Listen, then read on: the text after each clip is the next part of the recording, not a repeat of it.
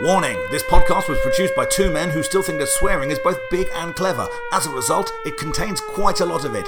Therefore, this podcast is not suitable for children, unless they're really fucking cool children.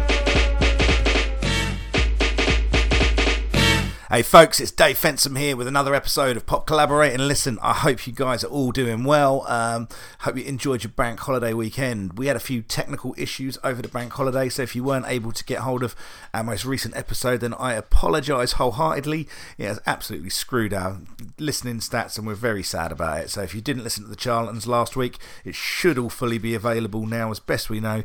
If it isn't, get in touch with us and let us know. We are kind of techno noobs really so we're trying to s- figuring it all out as we go along we know loads of stuff about uh, terrible rosala records from the early 90s but not a huge amount about computers truth be told uh, anyway guys uh, this week we're talking about paul simon's uh, rhythm of the saints record uh, yeah uh, tune in hear what we got to say about it uh, might surprise some of you i guess uh, great feedback coming through f- from all the uh, other episodes as usual keep in touch with us on our normal social medias uh, they're all on the end of the podcast pretty self-explanatory to be honest with you or you can find them all on our website uh, we're obviously getting towards the end of the first season now we will be taking a short break at the end of this season but we've got a couple of nice specials for you at the end of it uh, so i hope you enjoy guys as always this podcast is brought to you by on the edge comedy we just had a wonderful very very busy on the edge last friday with the wonderful adam hess uh, if you're in edinburgh this year do go and see adam's solo show he's always one of the highlights of the edinburgh fringe uh, and this year is going to be no exception at all we're now on hiatus uh, for our regular nights until after Brighton Fringe, which takes place all through May, but we are doing special on the edge gigs every weekend and bank holiday day pretty much throughout the Fringe. So we've got about 15 shows on there, more than that probably. Uh, come along to those if you're in the area. They're all completely free, and we have got some fantastic lineups for you. Anyway, with no further ado, please enjoy the latest episode of Pop Collaborate and listen.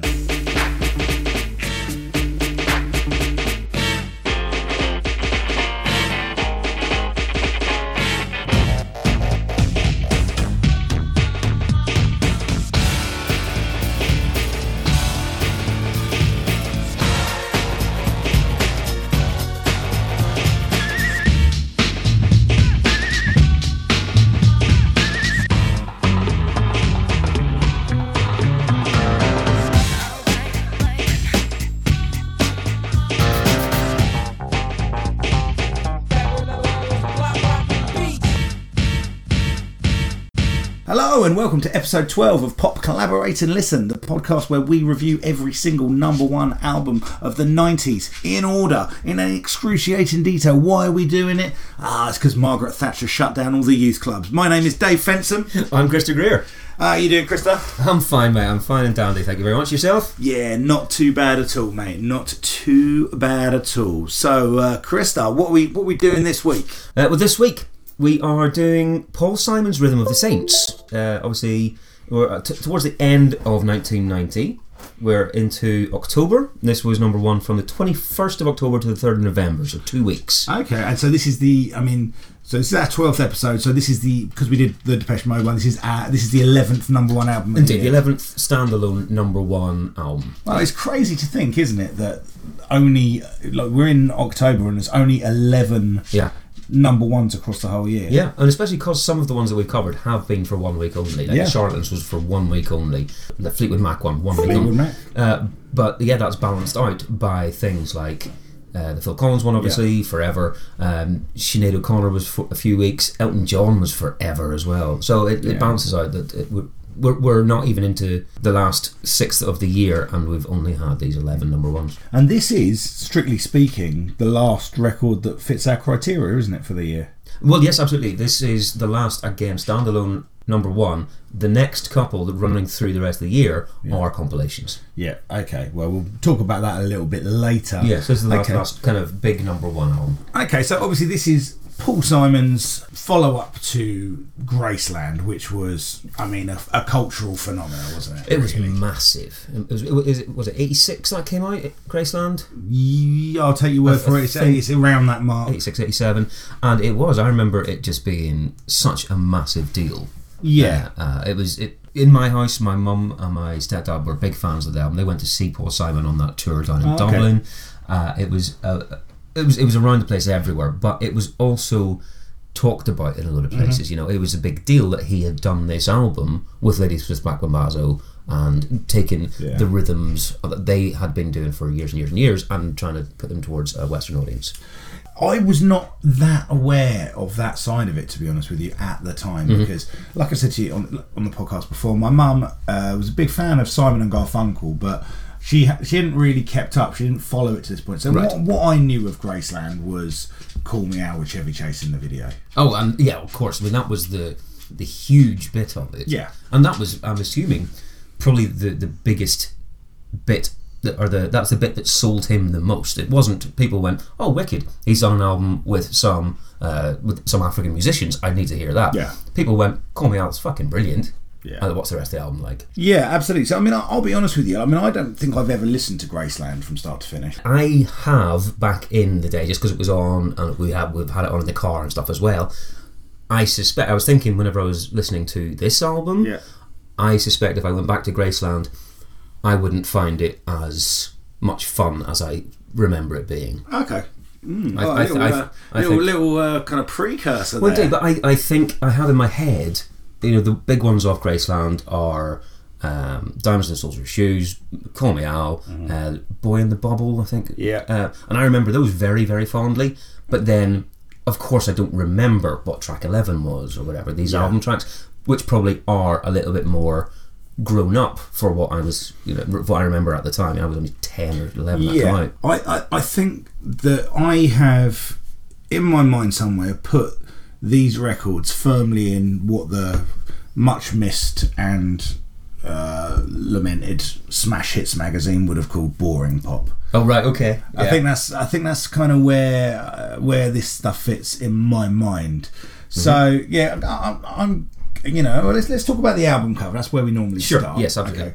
So I mean, what we've got here is uh, a blurred photograph of people who are presumably from a South American tribe of some description. Yes, indeed. It's uh, it's people in their kind of native costumery. Yeah. There is uh, it looks like they're dancing because it's there's movement involved. it- That's the blurring. Yeah. And so it is presumably whenever Paul Simon went uh, down to Brazil, etc., to record this, he was seeing all these images, and that's what he wanted to have on the cover. Sure, and this is obviously because I guess the thing we should mention is uh, whereas Graceland was predominantly with African musicians, Mm-hmm. this leans more toward. Uh, whilst there are still people like Ladies with Bambas on Yeah, this yeah. record, and certainly like a lot of West African and other parts of African rhythms on here as well. This leans far more to the South American. Yeah, it's, it's kind of Musicians. Afro-Brazilian. Yeah. Uh, Okay, so I mean, I'm looking at this album cover, and it's you know, uh, it's you know, it's a striking image. It looks like a, it looks like a serious record. It, re- yes, absolutely. It doesn't look like fun, even though it, they might be dancing, uh, or that, to be honest, they might just be running along a road. Who Yeah. knows? But no, it doesn't look like a good time party record. No, this is you know I, I I- I looked at the cover and I thought, okay, well, I, I, I'll, I'll try and go into these with as little baggage as possible. Sure. but going into this record, I've not been looking forward to it. To be honest with you, I've got Mm. a feeling this is going to be quite a a worthy. Got a bit of a slog Record. through it. Yeah, that's my Okay. perception going in. Yeah, I, I think I thought the same. Okay, well let's. Should we ever listen to the first track? Well, sure. Yeah. So the first one is what was the first single? The obvious child. Before we do that, so just a, a side point there. Yes. This this absolutely is the first song for the album. But then, did you pick up on the fact that it- this was not his track listing? Yeah, I guess I saw that in my reading as well. Yeah, that's interesting, isn't Mm. it? So this this wouldn't have been his first choice of single, and well, I suppose we'll frame that in with. Well, Oh, no, I think it, I think it was his first choice of not single. not single, sorry, I- I- Opening fir- of opening track. Yeah, he would have. Yes. he wanted track three, I think. or- Yeah, and then this would have been around six or seven in Yeah. his track listing. Yeah, but the record company, it's, you know, probably they needed a hit, and this was the, the the big single they decided upon, and they went, "This has to be the opening track. Th- This need, we need something to get people in, rather than them just put on an album and get through a couple of more worthy uh, songs before they get to the hit. They, they they needed to hook them in straight away. So that's the record company doing that, and yeah, it makes sense to me. Yeah. Look, I'm just curious to see here if you had the same thought that I did. So let's just start this playing. Ah! I went, is it going to be reggae? I just had that new kids on the Really? block feeling. It, was I was like, like, it oh, starts off on that, that kind of that snare ride, and you're like, ah, Oh, I and then it see. goes. No, it's a marching band. Well, this is because that's what the first thing I thought was like, oh, this sounds like Belfast on the 12th of July. this is this is some orange orange men coming down the road with their bowler hats. Uh, I play a bit more as it gets into it. and you- you- you- It's definitely not just a fucking hood of pricks in bowler hats. So yeah, there you go. You got some good old. Yeah, big percussive. Yeah, huge drums. there. Yeah, I mean, this is, this is a very, very drum-led track. Yeah, we've got a bit of uh, chanting coming Well, through. I'm accustomed to a smooth ride. And there's Paul. Oh, Yeah, maybe there's I'm a dog who's lost on Nice. his stride. Okay, I don't Okay, so spend you know we've got um, quite an introspective song. It's a, Yeah. it's a man looking at his life, and then it changes perspective to the man's son looking, and the son son's gone from being a baby to being very old and looking back at his Yeah, yeah, life, yeah. and you know it's it's quite a universal theme of I guess of the passage of time. Yes, absolutely. And it, it- if you listen to it the whole way through, it does. It starts with uh, Paul Simon as one character, then talks about his son's character, and then it talks about his son's character as an old man. Yeah, yeah. So it's like we're looking at a hundred years Yeah. Mm. of of retrospection here. So it- it's a, a big old look back. And yeah, it's, it's about what what have I done? Have I done well? Uh, am I a good person? Uh, what do I do, do with my life? Mm. My concern going into this, right, is that what we got here is white people problems over brown people rhythms. Do you know what I mean? Right. Right? Yeah. That's like, and this is my big concern going into this record. Uh, Like, I've got a real problem with this kind of white knight musical tourism. Okay. it was you know we, we you know we talked about Phil Collins at you know kind of picking and choosing like kind of core celebras and making his Uh-huh. making his point. You know his, his song about the troubles, his song Yeah, about well, homelessness, with all famines, this shit, yeah. right? in, in quite a gaudy way. And I found that, I think we agreed we found it a little bit distasteful, right? yes. Without being virtue signalling twats. No, yeah, no, but uh, that was because he had literally just. It was like he'd read a news article and wrote a song. So yeah, I mean, this is uh, I'm I'm looking for this vibe, but actually, I- you know, I, I, I went when I broke it down, I, I went through the lyrics. and I went, actually, do you know what? These are fairly universal themes. he said. Yeah, I, I think that's fair. They're, they're fairly universal themes. It's got a bit of worthiness about it, but the, the one thing you do, the one thing that separates, you know, not the one thing, but something that separates someone like Paul Simon from some of these other people is you kind of forget what a good a lyricist Paul Simon can be. Okay, yeah. Yeah, yeah. On this one, I'll give you that. Mm, okay, I mean, I, I think I think more than this. I, will, Yeah. I, I, I think we're gonna have a good conversation. Right. I do, I do, and I, I think this is, you know, I think this is, uh, a g- you know, a good song. I'm resistant to it at this point. Obviously, there's a I mean, this album's called Rhythm of the Saints. Yeah. obviously, presuming presumably. South America is, you know, a, you know, a very Catholic place in a lot of places, Mm-hmm. uh, which gives it that kind of uh, that, that connotation. of yeah, Uh, that sense. connotation. Right. Now, obviously, you've got the lyric in here: crosses on the ballpark Yep.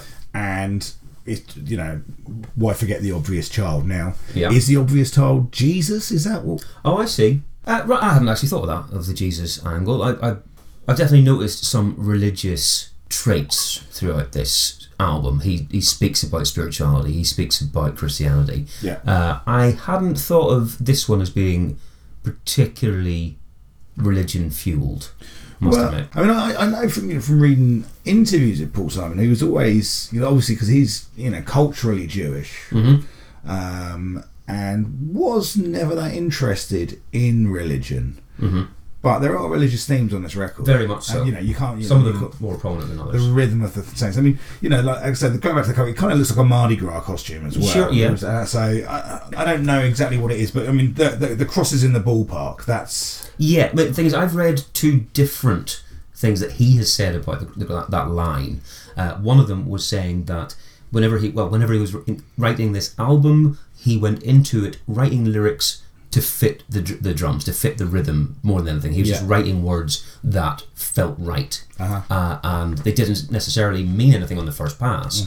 He would see what it fu- sounded like afterwards and Yeah. tweak it, etc. And he said uh, there was uh, one interview he's quoted as saying that "Crosses in the Ballpark" was just a satisfying rhythmic phrase against the drums. So Okay. it, so he's saying there it doesn't mean it, but then there's another interview he- he gave where he said it was it was to do with uh, the cross that he saw in uh, imagery. It was to do with that, and so it did bring some of that into it. Okay, all right. Well, that's So I don't I don't know which one Clear as to fucking believe. mud then, Well, they basically, but voted yeah. Paul. Okay, but I mean, back to the song itself. Mm-hmm. We get to this kind of great, kind of percussive ending. Mm, yes, Where it it's just a big sounds like- breakdown. It sounds like Tommy the Cat. No, it does. That's- doesn't that's- it? that's- yeah. it sounds like the start of Tommy the Cat by Primus. Yeah, I was- I was was surprised as well. I looked into uh, had anybody sampled that, Yeah. Mm-hmm. you know, for even for like a house tune or something, one of those kind of tribal house things. I don't think it has been. Okay, fair Yeah, I, I thought it would have been more of a a really good big beat to to base a song around, but it seems like Maybe, it's maybe all not those house DJs have been scared of the boring pop. touched. Uh, maybe Maybe. Could be. Um, I did like uh, there was a couple of bits lyrically in this um, because, like you say, it is talking about looking back Mm-hmm. and uh, mortality as well, and the, the the circle and cycle of life. Mm-hmm. I, I saw that uh, in verse one. He says, as uh, he's looking back as an old man, he says, "I don't expect to sleep through the night." Yeah. which is kind of implying that you know I, I know I'm I'm an old man I get up all the time Yeah. or I, I get up early and uh, you know it, it's not the same as it used to be but then in the very last verse uh, it is broken to I don't expect to sleep the night which can be I may well die before morning Yeah, uh, yeah. I mean, there's a nice little double meaning in there if you if you want to read that into yeah it. but it's it, the song is a celebration of life rather than a fear of mortality Yeah. Okay. Well, I mean, I did not like this song when I first heard it. When I when I, I Uh, you mean, do, you, do you mean in 1990 or do you mean for this no, I've never heard any of this. oh I see I remember this single very That's it, well I don't at all. Okay. I, I've got no, I've got going into this. I mean, that's so we, we should we normally ask actually if we have any relationship with this album. I have none at all with this record. yeah Um, so I don't. Uh, ha- so and I did not like this song when I first heard it, and then by the time I got through to my third or fourth pass, Yeah. I really liked it. okay yeah Yeah. Okay. I, was it and- was it the the rhythms? oh, What put you off first, actually?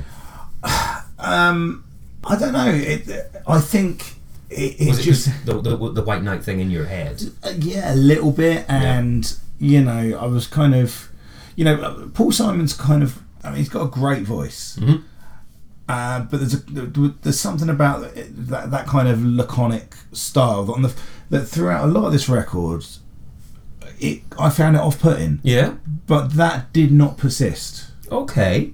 So But uh, it's true. He's not. He he he sings in a very laid backish Hmm. manner. Yeah. He's not straining ever. this like for me this is a really good um, example for me why we have to listen to these records more than once before we Right, record it. okay, 'cause- because this was a situation where we'd only heard this once I think I'd be reviewing it quite differently to Uh huh. having sat with it for a few, few days times. yeah Gotcha. and you know kind of and you know and again this is a record that I, I found like you know some of the songs do come to life a little bit more when you kind of read through the lyrics with them as well Uh, yeah, that's absolutely true. But from what you said so far, you are going to be more of a fan of the lyrics on this album than I am because I find them even more than we talked about last week in the Charlatans and Tim Burgess's weird ramblings. I find these very oblique sometimes. um I think there's a lot. I mean, the thing is, he has said obviously, like uh, um, he, he did sometimes just go into it saying words to fit a rhythm. And I think there's a lot of that that goes on. Oh, I'm sure that's the case, um, but well, there's an argument there. You know, I mean, do lyrics have to mean something to be good? Uh, no, but I think I think that you can't just get away with what I would say is sometimes gibberish and expect me to give a shit. Well, no. I, well, I think what you can do, I think what you can do is you can uh, have nice turns of phrase, and you can have uh, things that kind that, that sound nice and conjure images in your mind that aren't necessarily you know a, a congruous narrative or something things that w- like, like kind of couplets of words that just fit nicely over rhythms i mean Yeah. you know let's talk about one of my favourite bands, Faith No More. Mike Patton is on record as you know loads of his lyrics. They just they don't you know they don't really mean that much. He's interested in the rhythms of the words and how things you know. Like a song like Midlife Crisis is you know my head is like lettuce. Go and dig your thumbs in.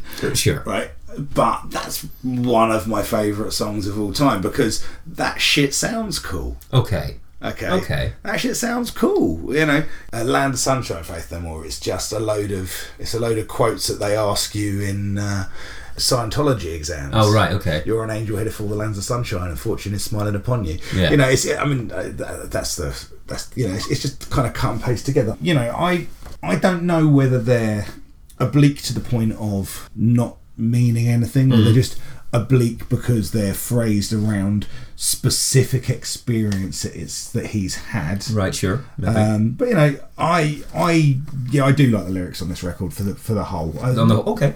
I, On I the think whole. on this song, I really do. I think Yeah. this song paints a lovely picture, Yeah. and it actually does evoke some emotion from me in terms of a wistful and nostalgic look back and a joy of what you've achieved. Yeah. Mm-hmm. And that's what I really do like that. It's other songs that I think, well, this is a bit Okay, nonsense. and I wouldn't say I wouldn't say to you that uh, you know the, the lyrics or even Paul Simon in a lot of these cases is what I get out of these songs. Right. So all right, But- And the, I mean, this single, like we say, was the first single uh, released in the UK. It was also the only single released in the States, and Mm-hmm. it didn't do very well. no, Uh, this was not the hit that the record company were hoping for. no, but this is a record that had a very very long tail. It really did. Yeah. Yes. Yeah. absolutely. um, and you know spawned the live the live versions of it Mm-hmm. and you know like reading through a few bits and pieces this has gone on amongst the circles of people that love graceland to be considered you know in some cases it's equal Yeah. But, but, uh, there seems to be a lot of two, three years later re reimagining, not reimagining, uh, re appraising appraising. Thank you. That's the word. Where they have gone back and, and dug more into it or got more out of it. Yeah. Yeah. I think on the surface, if you're expecting Graceland two, it's not. It doesn't have as many of the the catchy songs, the pop songs. well it's you know i mean from i mean like i said i don't really know graceland but what i can understand from it, it it's a that's a more straightforward record rhythmically Mm-hmm. This single also has the first of quite a lot of guest appearances on the album. Okay. There are quite a few of his mates that some he's worked with before, and some of it that is becoming new to him. And this is the first first example. Um, there's a guy called Michael Brecker on synths, who's uh, he's actually a jazz saxophonist. He guested with Paul Simon before on like his 1975 album, Still Crazy After All These Years. And he's part of the Brecker Brothers. He had a big long career with that. And he also, he's a jazz saxophonist, he guested with the likes of Billy Joel on Tell Her About It. And I mean, we've talked a few times about sax solos. Yeah. And uh, he, yes he we have Yes, we certainly have. It's, during 1990, it was a big thing. But he guested in the 80s on this one by Dire Straits. oh no Oh, Yes, mate. come Fucking on bit of smooth sax. he's chopping that along isn't he so good. I mean, this is real eyes closed playing in a darkened bar. Oh, mate. My, uh, my, my I say Love my it. friend, our friend Neil messaged me uh, fairly recently. Oh, yeah. Um, and his bit of feedback about the podcast, he said his favourite bit of the podcast so far is where we both creased up at a saxophone. this is going back to the uh, Lily was here. Oh, Candy Dulfer. Yeah. Yes. I Oh, can't well, remember- that's quite I can't remember special. What episode that was? Oh, it's special.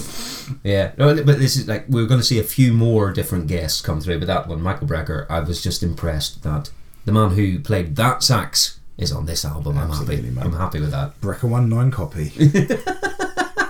Uh, but right, yes, let's uh, move on to the next song. Track two is called Can't Run But.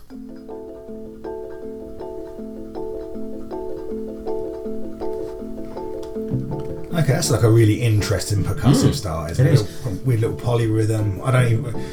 Okay. Uh, this sounds like a m- theme tune for a murder mystery, doesn't it?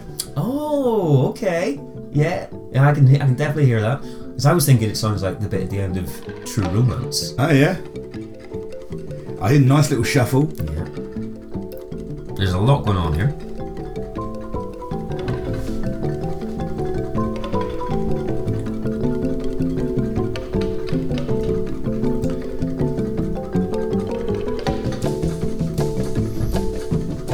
takes a minute to get going. It's a lovely build.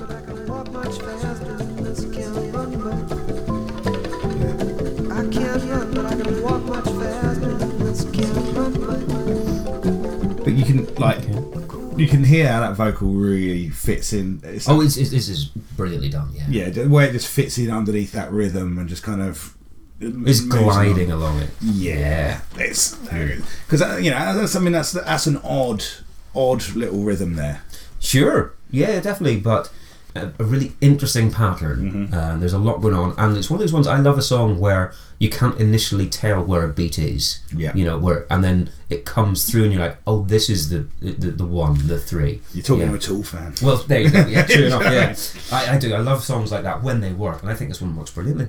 Yeah, it's kind of got a really proggy feel to it. So then we get into the lyrics. Mm-hmm. Um, the big thing that's fairly obviously talking about Chernobyl Yeah. to start with. Yeah, yeah. Uh, but not all the verses are on that subject. They're all kind of about societal failings, aren't they, really? Yeah, indeed. Yeah, Um, because well, the lines about Chernobyl, uh, what we got: a cooling system burns out in the Ukraine. Trees and umbrellas protect us from the new rain. Armies of engineers to analyze the soil. Yeah. So it's very specific. On Very that. You- specific. and when that was nineteen, this is recorded in.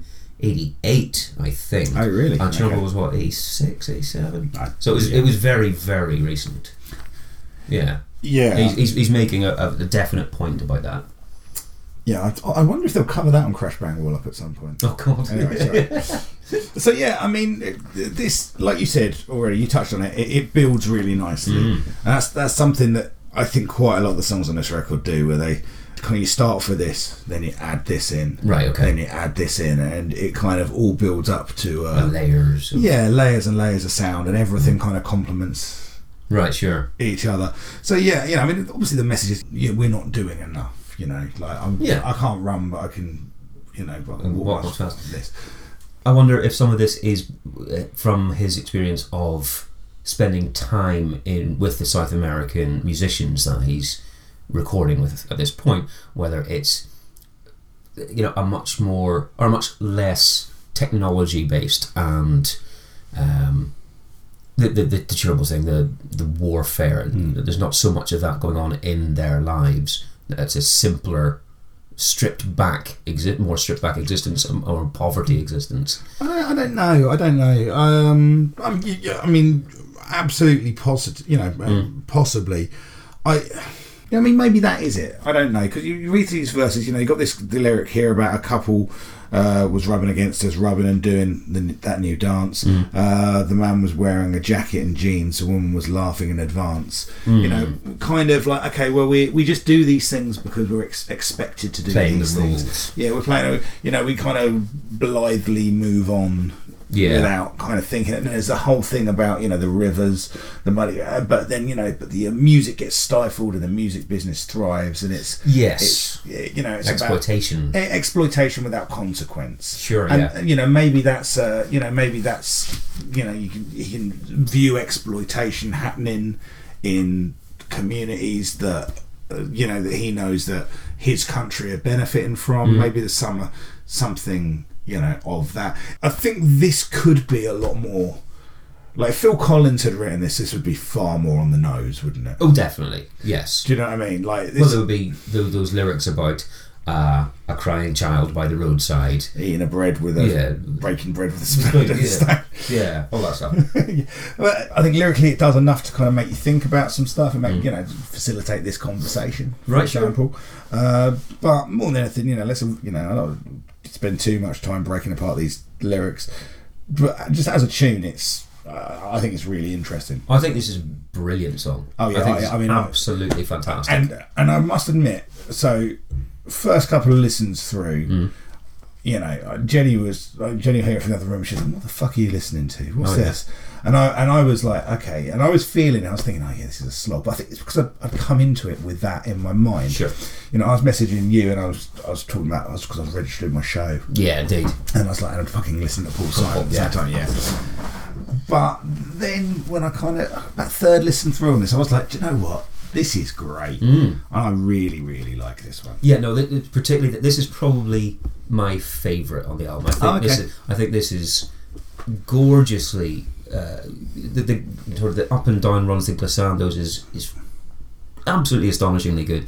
The whole feel of the song, the the mood of it, the instruments they're using. I don't know what they are. I No. tried to find out, and not a clue. Yeah. Um, it turns out that a lot of the percussion is done by this Brazilian group called uh, I'm going to pronounce this wrong. Uacti. Who knows? And they make a lot of their own instruments. So there it sounds that I wasn't, I'd not heard before. It's absolutely beautifully done. I think this is just beautiful. Yeah. Yeah. Okay. Yeah. I mean, that's this. It's a firm thumbs up from me. Right. Yeah. Yeah. Yeah, Uh, definitely. So yeah, And uh, this one's got JJ Cale on guitar great. and Steve Gadd on drums. Steve Gadd was did a lot of drums with Paul Simon back in the 70s as well. Mm-hmm. He's the guy that drums on 50 Ways to Leave Your Lover, okay. um, Fantastic. which is this. Uh, it, it- it's one of these songs that if you listen to it, you don't even think about it. You won't even think about it, obviously. But if you think this drum beat is more complicated than it needs to be, but it fits beautifully. It, then you can hear nothing else. Yeah. And there's a wonderful YouTube clip of him trying to break it down for an interviewer, Uh-huh. and the disdain he has in his face for this interviewer is going, Why aren't you getting this? Oh my god. Well, I'm doing this, and then I'm doing this with a hi hat, and then it all runs together. Jesus Christ, man, what were you thinking? It's it's, it's, it's beautifully done. But yeah, Steve Gadd, when it comes in, because again, when I talk about uh, a song that I'm not sure where the beat goes, even for uh, the first sort of three or four layers when it comes in, and then the percussion starts up, but then on the second verse, Steve Gadd comes in, and it's just like a dun, dun, dun, just basing it in something, grounding it, Yeah. and you go, oh, there you go, there, that, that it's just added an extra dimension. Yeah. it, it's it, and I think grounding it is probably the right word for me to use because ev- it's all very kind of up in the air and spacey, Mm-hmm. and then there's this, boom, boom, boom, bah, boom, boom, boom, bah, which gives it uh, an extra weight. yeah. I mean, I think we should probably like mention at this point that you are a drummer of Oh right, yes, I used to play drums. Yeah. a, a, la- a lapsed drummer, shall we? Oh, say, very much. Uh, right? Yeah, not in many, many. But you years. know, but you know, and you know, for you know, I mean, I did. I love a, I love a rhythm. Mm. I love a weird, you know, and I, uh, rhythm above melody generally for me in music. yeah. That's kind of Well, where I I, come I, from. in, we're both fans of hip hop, but I have often said that if a tune has an instrumental version that I'm into, that's what sells it for me. It's, Right. it's the lyrics are definitely second Sure. for a lot of stuff for me. Yeah, I mean, I, I mean, I, I- that's not necessarily my stance. Well, no, but y- you came from you were a singer in a band. yeah, well, that is Yeah, true. that's the thing, so- kinda. sure, but that that you you would probably err more on the lyric side than I would. Well, I'm definitely more rhythm, Yeah, rhythm absolutely. based. All right, great. So that was track two. Mm. Love it, absolutely Big love it. firm thumbs up for that one. Yep. Uh, track three is called "The Coast." The coast, right? Okay, let's do a bit of this one.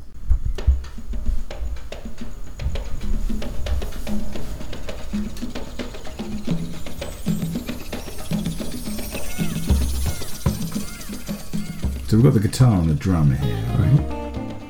So I've got the guitar here and the Yep. drum, should I say. Uh, And I'm presuming this drum is a barter. no, because uh, he mentions it in the lyric. Oh, does he? Yeah. I had missed out. Okay. Listen, it's A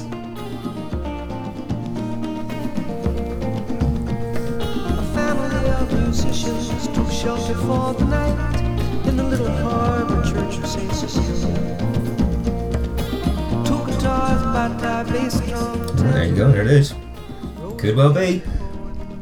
I mean, I find the way he pronounced barter there, did it like in the inflection. Find that slightly problematic. Oh, really? Because well, you think he's trying a bit hard to Well, do do, you know, it it- in the lingo. It's, it's like it's like when uh, someone comes back from Spain and they said, "Oh, do you know what? Had a really beautiful paella." It's like, Fuck off, mate! It's a paella, right? It's chorizo yeah, yeah, do you know what I mean? when you try and order Italian food Yeah, in an yeah. Italian restaurant. Yeah, yeah. Shout out to our friend Sean who once on a date ordered a bottle of Rioja. Um, Brilliant. but yeah, I mean, I think that guitar at the start is gorgeous. That is nice. Uh, quite dark lyrics in this one. yes, which- uh, and more and more of the religion theme as well. Yeah. And then that horn comes in, and like, I mean, I've kind of blown my wad on this a little bit already, I think, but this is the point, really, on on my first listen through. So, my my third listen through, when I was like, oh, God, I'm really enjoying this. Oh, really? And I was like, ah. What have I become? Oh, I fucking I like this record. Okay, Right. And I think that's at that point I went, okay, you need to listen to the, you know. And I Okay. kind of reframed myself a little bit, Right, And I I, see. and I went from being pretty sure I wasn't going to like this record to being like, oh, actually, I yeah, do you like- adjusted your Yeah. view. Okay. That doesn't mean I like the rest of the record. No, no, no, I- but y- yeah, but you know, you're more open to the rest of it from there. Uh, this one I just love it so much. There's just so, as you go through, there's so many different things to hear. Like in a, in the same way when we talked about Violator, Mm-hmm. and it's about the intricacy of the sounds within the production. Mm-hmm. This is the same. It's it's so kind of like mellifluous in terms of the different layers on top of it Okay, yeah. um, you know, uh, just, the more you dig into it, the more you're rewarded. I found like I, I Yeah. listened, I listened to this one a few times. I see. You went back again. yeah, I, I- yeah, I, I really, really like this one as Okay. well. Um, and this was the one that Paul Simon had planned to be track one. Yes. He planned this to be the opener for the album. and I think, it, and I, and I completely think it would have been a bit the better opener. do you? Yes, I do. Oh, see, I don't. I, I think you need the big, not pop hit, because Obvious Child isn't a pop pop hit, but I think you need the big hook of that as for track one. See, I don't think you do. I, I wouldn't put Obvious Child as track seven. Sure, that's, okay, that's right. far too late in it. Okay. but I think if you interchange these two songs, Yeah. you would go you would go this with the kind of the, the kind of the big one maybe the lyric is too dark early doors i Right. don't know then you'd go into can't run but then you go into obvious child that's a good triple tracker and i think that's the right order for it I see. Okay. No, I think it's a good triple tracker as well, but I'm I'm happy with this order. I think this works. If if I, I, mean, I don't know if I'm thinking of- of it from a record exact point of view. How do we sell an album? well, I mean, I think I think we just worked out here who's the true artist, and who's just in, who's just in it for the money, Krista. I'm fine with that. And Uh, while we're speaking, Chris was smoking an enormous cigar, and he's, uh, he's he's tapping into an ashtray made out of an orphan's hand. I say made out of; it's just an orphan's hand. The orphan's kneeling down next to him. Shut up. Yeah, see, it's awful. Stop crying. I mean, to be fair, if this had been track one, this would have been a more obvious link from Graceland because Ah, Okay. Graceland sounded more. The, the guitar line on this is more of what that sound was, Mm-hmm. and this has Ladysmith Black Mambazo on backing vocals as well. Yeah. So it would have been more of a kind of a, a link between the two. Yeah. But Ah, no, I'm still okay. with That. Now I tell you, th- th- uh, there's a real razor's edge on this because the the tone of that guitar, I don't necessarily love the tone of really? it, but what's being played, it works. Whereas there are similar guitar tones on this record it, that don't work for me specifically for that reason Oh, okay. and I find that really interesting. It- It's a, such a Hmm. fi- it's such a. I, I tried to kind of break it down myself uh, and go, what what is it about this? And I couldn't really get any further than that. Other, Oh, right. it, it just came down to me like, uh, do you know what? This works for me. This doesn't. It was just Um, a visceral thing. Yeah, and that's just sometimes the way shit goes. No, totally fine. Yeah, of course. That's fine. Uh, uh, yeah, okay. And like, ly- lyrically, again, there is there's more religious overtones in this Yeah. because the family musicians that we're talking about at the start takes shelter in a church, yeah, and then they take part in a religious celebration, possibly alluding to resurrection. Mm-hmm. Never know, but I mean, I am I'm, a, I'm one for keep religion out of pop songs, and I don't give a shit. I don't want you to be what's your favourite pop song of all time? well. well you're gonna go for. Like a prayer, but mean- it's, it's more about blowjobs than it is about Jesus. Well, no, it's it's about sacrilegious blowjobs. It's about it's, it's, a, it's about it's about framing oral sex with a religious experience and f- telling the Catholic Church to fuck off. Okay. Well, the thing is, he's not doing that. Okay. You know, he, he and probably because there are other bits on this album where he's talking about religion. I'm like, oh, fucking hell, mate, just keep it to yourself. But I don't mind it on this one. I seem to remember you being a fan of Jesus Walks by Kanye West as well. Oh, sure, but as an instrumental. Oh, okay. Yeah, I mean that's that's Kanye is a prime fucking example of keep those vocals off. Are we for real? Um, Uh, because Jesus Christ, he's got some shit lyrics. oh man, I am. I am. Kanye is. I've never drunk a Kanye Kool Aid. No, I, uh, I think he's got three good songs, and he ruins them all by talking about I them. mean, and, and if you're listening to this, please get in contact. Tell us why we're wrong. I know, you know, I, I've had I've had big arguments with like my friend Sean about this. Mm. Who, you know, thinks Kanye's a genius, and so many people think Kanye, and, and I don't get it. I think it's Emperor's New Clothes bullshit. So do I. I Yeah, really, yeah, really yeah. do. I thought, you know, I mean, I I mean, to be honest with you, I never really forgave him for ruining that third Dilated Peoples record.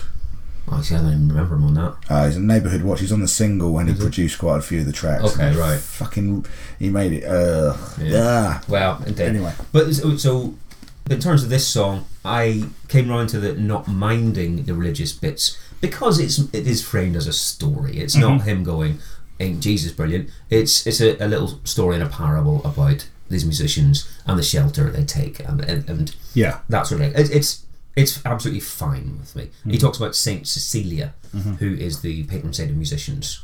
Uh, And Suggs. well, indeed, oh, indeed, I was going to say this is the, the other bit. This is reminds me Oh, of. sorry, I fuck your punchline. No, no, no, no. I was just, I was going to say, did you think about that? Yeah, Because, yeah. uh, for anyone who hasn't seen the clip, um, Simon and Garfunkel had a song called Cecilia. Yeah. It was covered in the 1990s by the lead singer of Madness, Suggs. Yeah. And when it was in the charts on the UK show Top of the Pops, Yeah. they had a different presenter every week doing the, the, the top 10 countdown, etc. And that week it happened to be the boxer Chris Eubank Right. who therefore had to say they had to say and at six it's S- Suggs with Cecilia it's fucking beautiful absolutely beautiful and it Chris does make Eubank. me Chris, it's- so at six it's Suggs with Cecilia Oh, it, man. it- it couldn't have been planned any better and I suspect it was planned is the thing I suspect either the uh, people uh, behind Top of the Pops saw the chart and Mm. Yeah. went oh mate, someone's going to have to say this. Can we get Chris Eubank? Yeah. Or someone knew that Chris Eubank was doing it and just completely overrode the actual charts and made that to be number six. Like it was at eight, and they were like, "Fuck it." We can do this. Exactly. I- I'm part of the BMI. I'm just doing it. She's like, and, and we've got a re-release of uh, 666 Number of the Beast. Oh man, it's glorious. But yeah, it, it, it, it does. It's got some religious bits in it, but I'm totally fine because it is. It's a lovely tune. It's a really nice tune again. yeah. Very pleasant, very gentle. Slowly builds, layers, layers, layers. Yeah. It's another one of those. So, okay, we're at the end of track three. Hmm. Okay, we'll, we'll take a break to what things. I am. I was not expecting to be where I am on this record. No, absolutely not. I was so pleasantly surprised that I was enjoying this Paul Simon Oh album. fuck me! So yeah, did I. really was. So yeah, brilliant. Um, but yes, like you said, before we get into the rest of it, we'll take a wee break. Um, we'll look at Do we need a wee? a, a wee break. Fuck you. Uh, and we'll look at what was going on in the top ten. Again, this was uh, number one for two weeks. This album, the Paul Simon album. So we've got a couple of new bits that we haven't seen before. I think as well because we're getting towards not towards Christmas, but we're getting towards that run up for Christmas. There- Commercial Mm-hmm. Christmas. Commercial, yeah, exactly. There are a lot more best ofs coming through, and so th- this top ten reflects that. Uh, at number ten, Led Zeppelin's remasters. Yep, that was a big release. It was huge. Oh, this was a huge release. I mean, it, I mean, this was the first Led Zeppelin I ever heard. Probably true for me as well. Uh, Darren Hmm. bought this, and yeah, I, I listened Yeah. to this and went, I need to hear everything these people have ever done. One day, and it is. It's that perfect introduction because Yeah. Led they have a tendency to, on their albums, go wildly off piste. What you Funnily on about? enough. What are you talking about? But yeah, you stick that. What was this? Probably a fifteen-track album remasters. Oh no, it's more than that. Was it a I double think. CD? Yeah, double CD. Oh right, okay. Well, As for the, I mean, you know, I mean, I haven't heard this record for years Hmm. because I've got every. Well, you got- I mean, yeah. I've got every Led Zeppelin album apart from In Through the Outdoors, yeah. which, which I've worryingly seen being critically reappraised by people recently, and Oh, to the point okay. where I'm gonna have to. I think, I think I'm gonna have to get it and listen to it Oh, I again. see. Actually, I don't have to get it, do I? I can just listen to it on Spotify. Yeah, Isn't technology brilliant? Oh, yeah, isn't Yeah. it? it? And aren't I old because I was Well, thinking yeah, that way? true. Uh, oh w- well, yeah. No, it was it was probably my first. I, mean, I didn't have this album at the time, uh, but I don't know it at the time. I had it in about '92. yeah, ex- but it was it was one of those ones I bought it in a sale Yeah. and listened to all the way through. And I heard bits and pieces. You hear stuff on radio. Someone's playing "Whole Lot of Love," or I've got mates who are. Uh, big fans of the band didn't s- put some stuff on tapes for me, but no, this was the first.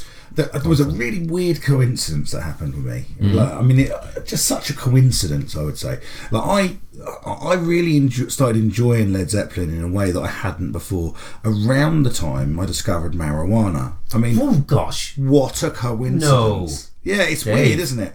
And I've spoken to other people, and exactly the same thing happened to them.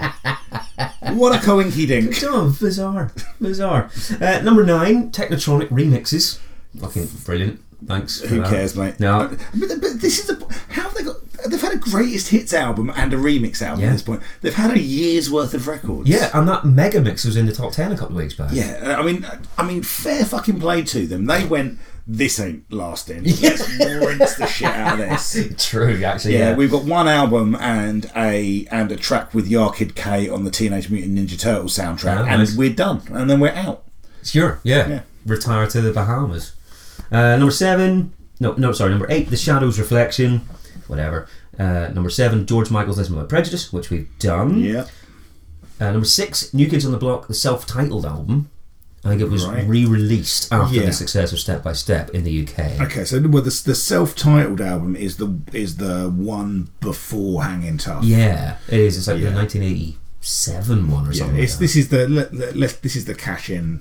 It, I Of think, course. I think basically this record, as if I recall, had been available as one of those seventeen pound HMV American imports right. for ages. So I think what Hmm. Right. they did is they rinsed all of that money that they could out of those fans buying it on the import, kept it expensive, kept the markup on Mm-hmm. it, and then released it and In time for Christmas again. Exactly. Yeah. And, and I, I wouldn't be surprised if it had a different cover as well, so that Sure, yeah. you buy it twice. UK cover. Yeah, true enough. Um, then next one is Jimi Hendrix Cornerstones, 67 to 70, with another best Mm. on that. Uh, then Three Tenors in Concert, which we've had to talked about before. I, I've blocked that from my mind. It's for the It's like best, the mate. fourth Indiana Jones film. doesn't it? Uh, then Status Quo's Working All the Years, which we talked about last week. yeah. God, it is really great. It's heavy, It isn't it? really is. Uh, the only uh, the, the number two, the sort of the big new entry of a new album is Pet Shop Boys Behavior. Okay. Mm-hmm. So they're 99. What's on behaviour? Well, didn't we played so hard last week? I think Yes. in the top ten. So I'm guessing that was the big single. always liked the Pet Shop Boys Mhm. uh, as a singles band. Uh, I th- I think I would quite like to see the Pet Shop Boys live, given the opportunity. if they if they did the hits, yeah. oh yeah, Yeah, I, I know I've got friends who are like big fans and buy every album and go and see them when they play small shows playing the new albums. more like wind generators. What fans? Never mind. Fuck it out! Good God. just, just, just do that again. Let's just cut that out completely. Uh, yeah, I've got friends who are big fans of the Pet Shop Boys in general and go and. s- Sorry, I was under the temptation to just say it again was so fucking much. Fuck it, I'm leaving that in. you made your bed. Now your fucking mum makes your bed. Uh, but there you go, there's your top 10. Uh, lots, of, lots and lots of, of best ofs. That's what we're doing. And not much released in this time period. Again, it's only two weeks. That is worth talking about. The only ones I spotted are In Spiral Carpets Life, which was their album off the back of This Is Yeah. How It Feels, which did quite well for them. God, I hated that song when it came out. I, I, I liked it, but I got pretty bored of it pretty quick. Oh, just fucking dreary. Oh, well, it is. It's downbeat and melancholy, but it's supposed to be. Ah, it's just so fucking northern. Oh, yeah, right. I'm only joking, northerners. I fucking love you. Uh, and the other one, and I loved this one, Populated Itself's Cure for Sanity. Okay, yeah. Yeah, no, that, that, that was wasn't a big on the album for wasn't me. on the poppies train as you No, know. no, no, but it, yeah, I loved that. That was a, a I, I remember buying that pretty much as soon as it came out, and loving every track. on I, it. I do feel like I missed out on the populi itself thing. I think I would. the lot you would have got a lot out of them. Yeah, I do. I, I, I, and I, it's, it's just one of those things that you can't go back to, like when you tried to watch Coming to America. Yeah, God, what was the other one? I watched The Princess Bride only a couple of years ago. Bag of shit. Oh fuck yourself! That's get out! rubbish. Stop It's the record! rubbish. Stop recording! Get out of my house! And Labyrinth. oh fuck Like, yourself! again, I only saw that for the first time maybe three or four years ago. Okay, you, re- you, you, but I mean, you're a, basically you're a forty-year-old man watching it Well, indeed. joylessly in your fucking spunk cave. Indeed, and I didn't enjoy it. well, what did you I expect? expected it to be a bit of fun. It's dull. Dull, not no. Uh, mate, but let's. Should we go over your? What, tell me what your top twenty Jason Statham films are. Well, we haven't the time. Exactly. but I know you could probably fucking do them to twenty, and it'd be like, oh, is this gonna be twenty-one or is this gonna be Oh, twenty? Well, we all know Crank 2's number one. Well, yeah, well, Crank Two is It is amazing. Crank Two is a film that transcends Statham. Yeah, true. Uh, okay, there you go. That's, that's all I've got for albums this week. Let's get back into uh, the, this record with track number four. Four. Four is n- called Proof. A tribute to uh, Eminem's mentor, member of D12, presumably. Of course. Yeah. Yeah. and this was a UK single. Do you not think there's something very Super Mario theme about this? Oh, I see. Uh, I don't know. Okay, well, let's stop a 2nd Mm-hmm. Look for the Super Mario theme. Okay. Oh, I know this. the hell? Now listen to that again. Okay, so we'll go back to Paul Simon. Yeah.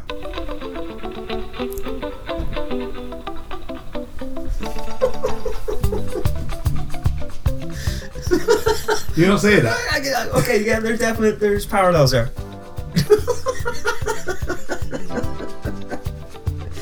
God damn it! So it, it- whatever it is, it's a bit theme park. Oh, it's mental. Now fortunes will be made. But now Now, this, this one to me, of all the songs on this record, recalls "Call Me Al" the most. In the just overall feel of it, because Yes. it doesn't have any of the, the catchy hook. No, no, no, no. I mean, nothing on this record No, no, no. is attempting anything close to that. no. But what this has got is some really lovely imagery in it. Okay. Lyrically, Uh-huh. like there's a thing in here. It's like well, wash your ha- wash your tangled curls with uh, gambler's soap. Mm-hmm. That's a really nice. You know, I, I mean, I didn't know what gambler's soap was. I looked it up. Gambler's soap is apparently it's a tradition. It's a soap made uh, in a special way that is supposed to infuse. You wash your hair with it. You wash yourself with it before you go gambling, and it's supposed to infuse you with luck. Oh, I see. Oh. Okay. I just think that's News to I me. just think that's like a really nice. There's some really nice little turns of phrase in here right. that uh, that kind of re- work really well. The whole thing, right? And it, much as I think that Super Mario thing holds water, I Mm. think it makes me laugh. This whole thing really reminded me of something that I couldn't put my finger. Oh, on. really? Yeah. Is it? Did it remind you strikingly of anything? No, it, it- no. Uh, the only thing I have is it, it's a hark back to the sound of Graceland again, Okay. but it didn't remind me of anything else specifically. No, okay. I didn't. I mean, this is not my favourite one on this record. no, I don't think this is very good. I think it's forgettable. I y- y- it's certainly more forgettable than the last three. Yes, I yes. Uh, it's not my favourite, but like I say, there were there was there were enough bits and pieces in there that I I did like. All right, so it kept you interested en- enough. Yeah, broadly speaking. Broadly, yeah. okay. But I mean, I've got very few notes on it. I've probably got fewer notes on this than most of them. So Sure. Uh, whenever it's, I, I find it strange that this was released as a single. Oh, You know, this 'cause is- this is not a single. no, this is absolutely not a And single. in fair, it only got to number 89, so Yeah. everyone else agreed. Yeah. But when you're listening through the album, I don't understand why you'd even posit it as a single. no, I think. No one's playing that. on the I mean, radio. as I say, this is the one that recalled "Call Me Out" most to oh, me. right. It's what- so perhaps maybe. The, I, I, do you know what? I think that maybe what this is is someone saying, well, this is more accessible Mm. because it hasn't got some of these challenging things in it. But actually, you know what? Those challenging things are sometimes what you hang your hat on with a song Okay. in the absence of a big hook, like a, an interesting kind of polyrhythm or an Yeah. interest in something you haven't heard of, that can be the thing that takes you there. I mean, this is not an album full of pop hits, Oh, not at all. you know. Not at all. The fact that this is a number one pop album is almost It's a strange one. I mean, this did not sell as well as it was expected to because it was not an album of pop hits.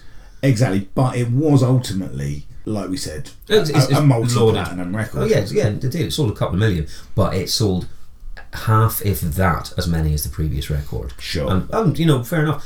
It sold a lot because it's a Paul Simon record. Paul Simon's got legions of fans, of course he does. But it's not.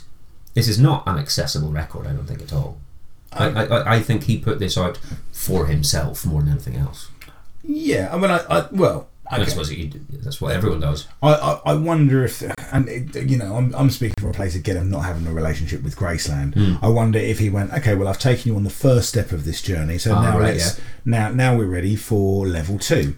And Very maybe true. maybe his in- his impression is okay. Well, this is this musical journey I'm going on. Hmm. Uh, I've been here, and I've you know, and okay, so now we're working with these different rhythms. You know, Sure. we work, you know, 'cause this is a super super percussion heavy Yes, record. yeah. They was just thinking, okay, well, this is what people will be interested in, and Maybe. you know, and perhaps you know, perhaps if they had put out some of the more challenging things, people may have latched onto them. You know, maybe. Put, you know, you know, put something out with a good video in in 1990, and you know, you could True, makes a difference. you could sell the second track. You sell can't run but as a Yeah.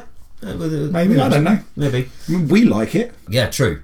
I wonder if I would have liked Camp Run Butt when I was 15. and I wouldn't have liked any of this when I was 15. Well, I liked I liked The Obvious Child. I did like it as a single. Okay, so right, so proof bit of probably, probably the first limp biscuit on this record. nice. I don't know why I said that. but it is. It's, it's a bit of a nothing song for Yeah, me. it's a it's a boiled potato. Yeah. Yeah, and mate, you're talking about who loves a fucking potato. I'm talking about a man who loves fucking potatoes.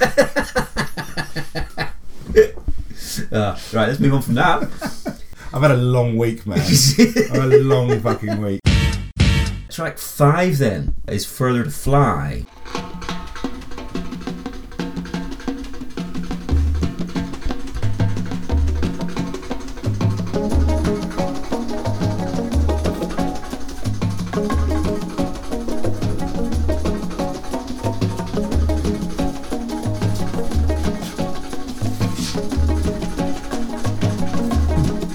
So That's an interesting enough little hook, right?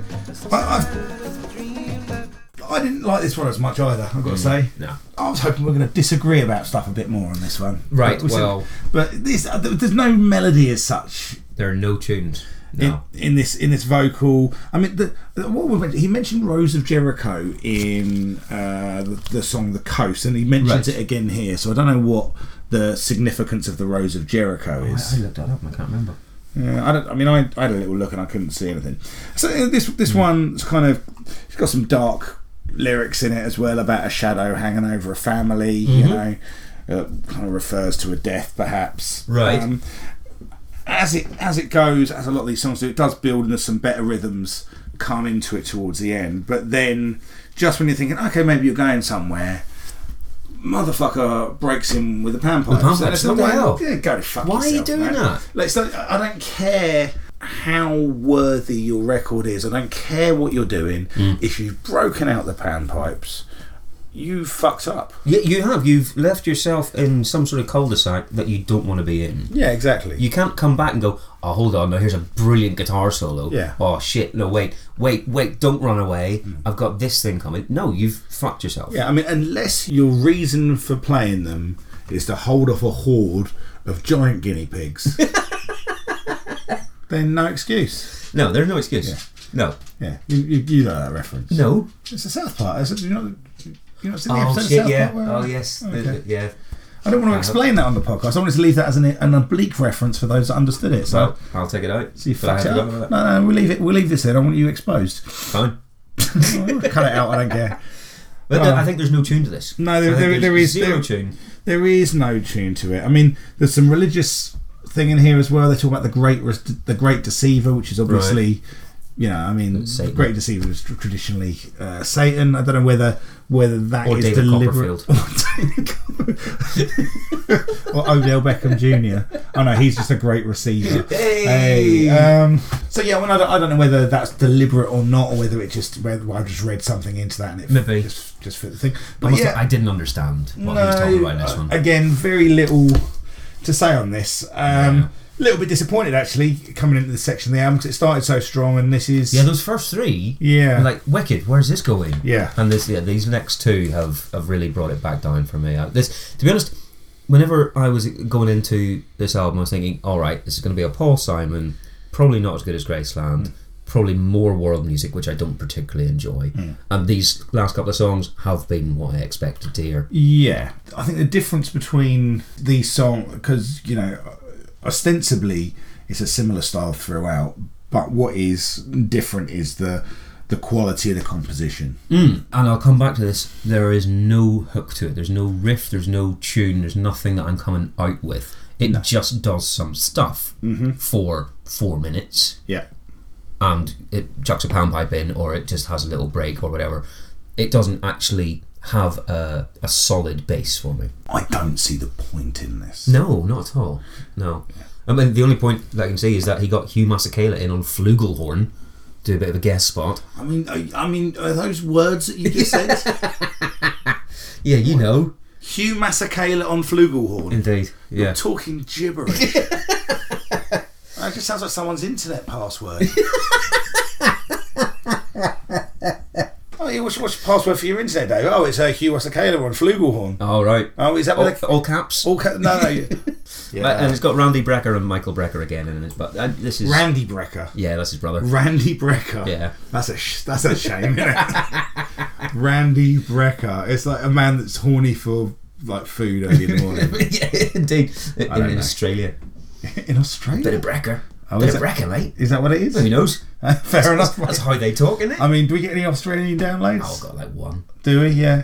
I mean, we got that Ecuadorian download. it's true. Actually, we're doing this. Oh, I'd, I'm fairly sure that someone, that one of our listeners, is just going, "Oh, whereabouts am I going to listen to this from the VPN yeah, today?" too, quite. Yeah. Charted in Ecuador, though, mate. what the hell? Spotify. No, no, okay, I got nothing else on Further to Fly. I think it's a non event of a song. Yeah, Yeah. I'm with you. Right, moving on to track six. She moves on. She moves on.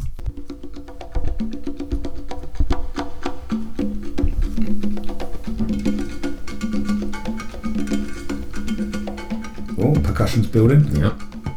Bit stomp. Oh, nice.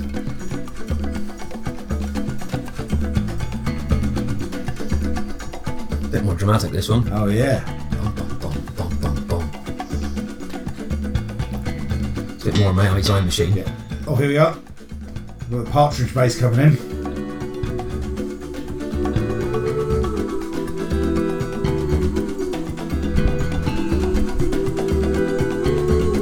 That's nice. I feel good. It's a fine day. The way the sun hits off the runway, a cloud shifts, a plane lifts. She moves on. How do you feel about this vocal?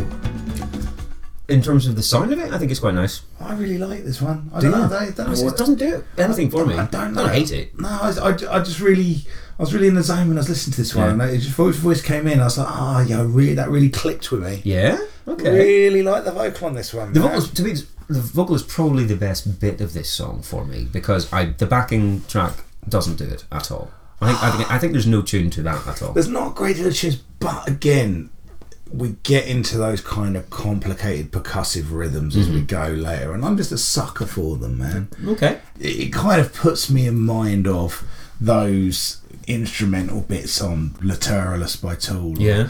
some of those kind of tribal bits in Sepultura records. Oh, I see. Okay. And I just did exactly that thing. You that I did- got you said annoyed it with. as if you were in fucking hell. Brazil, That's mate. exactly what I got fucking annoyed with Paul Simon for doing. Yeah. Uh, but in terms of the subject matter, how are you on this? I've made no notes about it. I can't remember what it was. This is the one about Carrie Fisher. Oh, is it? Yep. This is about all about Carrie Fisher because Paul Simon was married to her. Okay. And this- and at this point, apparently they weren't even speaking. It was very bitter. Right, They were okay. not speaking to each other. I think they got a bit better afterwards, but uh, this is about his ex-wife Okay. and how she was never really present in the relationship. She was always doing something else and always leaving. Mm-hmm. And I suspect he was probably on doing the same stuff to her because he would have been on tours and going and recording Graceland or whatever. Yeah. But this is all about her, and apparently she references this song in her memoir as well. Ah, Okay. I've Yeah. never read a memoir. I, I kind of. I've always always wanted to, but I, I, I, don't know. I, f- I think I find it too sad now she's dead. Well, maybe so. Maybe so. Need a bit of time. But this is, uh, a, I think, quite a bitter song about a relationship. Okay, I not. I mean, I think because I didn't have context for that, I hadn't pulled that out. This is Hmm. Right. this is one of my this is one of my favourite ones on the record. Oh, really? Okay. Really, really, really, really. because like of this one. his vocal on it, basically. Or well- well, no, you've said about about other stuff as well. Yeah, there's just a lot in it. I just, I I think as well, coming after two tracks where I was thinking, oh, is this is this done now? Uh, I, I was nicely su- caught, nicely surprised by this one. Yeah, Okay. I, I just, I just really like the feel of this one. I like that kind of bluesy guitar in there. I like the horns in it. Okay. Yeah, I, I yeah, I, a lot to like in this tune. I think. And there is there's a nice little bit. Um, if you're thinking about it in terms of a past relationship where it's it's all gone wrong now, there's a telling line where she says maybe these emotions are as near to love as love will ever be. So I agree. There's a there's a real there's a barrier Mm-hmm. between the two. Like this is as good as it's gonna get. Yeah. And he's like, yeah, you're probably right. I think there's a sadness to it. There's a sadness because it's not working and it is f- it fell apart for whatever reasons. But I do think there's a, a kind of a sniping from his side about it's your fault, which it probably wasn't all her fault. Let's face it. Oh yeah, but uh, you know, I mean, think of any breakup you've ever had. sure, I mean, it's- how how keen are you to see the other person's side? Well, indeed, yeah. Depending on the on But the depending uh, on time frame, but yeah, I don't know how long after the breakup he wrote this, but it, it definitely has elements of, yeah, you see, this is this is on you. It doesn't sound like an angry song, but I think there are definite elements in that. Then I fall to my knees, shake a rattle at the skies. I'm afraid that I'll be taken, abandoned, forsaken in a cold coffee eyes. Yeah. That's yeah. I mean, that's not that that's not a, a positive endorsement. It certainly is of not. Someone is it? I think I read that uh, the cold coffee eyes line was the bit that she references as well in terms of knowing that's about her. And I don't know if she was being angry about the fact that he'd written this song or if she was accepting that there were elements that, yeah, that's me. I mean, I don't I don't really know the chronology. How deep in the uh, in the nose bag was she at this point? I don't know, but it was. I mean, again, this was recorded late 80s. They were married through the, the start of the 80s. That's drug central. Yeah. You know, especially fucking movie stars and pop stars. well, I mean, like particularly for Carrie Fisher. Well, yeah, tr- uh, yeah. Indeed. What, what, what movies was she doing in the mid 80s? Well, I mean, uh, she's She'd done Return of the Jedi. Return of the Jedi came out in 1984. The Right. film 1983. I mean, she wasn't doing loads, was she? She was Probably doing too many drugs. well, I mean, quite Yeah, quite in and out literally. of rehab, wasn't she at that point? Or Yeah, was that I, I, mean, later? I, don't, I don't know. Do you know? I mean, I, I, I don't want to. That's my understanding. Right, but sure, I don't wanna wanna cast s- aspersions. spe- I don't want to speak with authority when I No. don't really know. Nah, my fair shit. enough. So okay, Alright. so yeah, I, I really like that one. You were a little I, less I, I'm- lukewarm on yeah. it. I think it's again because there's no tune, and I don't want to be a broken record. There's nothing that I took away from this going. Oh, I'd like to listen to that again. Fair enough. Fair enough. You know. So, next one, track number seven. Born at the right time.